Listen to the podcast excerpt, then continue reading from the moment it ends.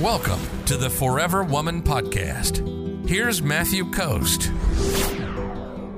Diavolessa Mia says, Can you talk about jealousy? Good, bad, uncool. Well, jealousy is a normal, natural feeling that people have, right? So everybody should feel jealousy, assuming that you're not like a psychopath or something like that. You should experience the emotion of jealousy.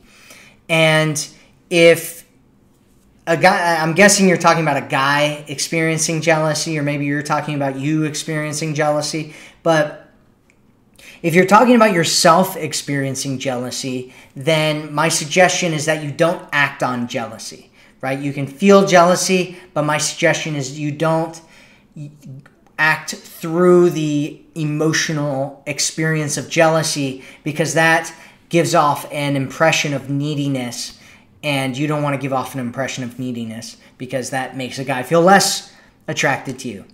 And making a guy feel jealous can work in your advantage, but most women take it to the extreme, so I don't teach about that because it, it's a really bad tactic from a standpoint of trying to make a guy feel jealous because one, it's really manipulative. Two, it can hurt a guy a lot. And three, if you don't do it the right way, which most women don't, you can completely destroy your relationship with a guy and make him not trust you and feel like you're a horrible person and not want to talk to you ever again.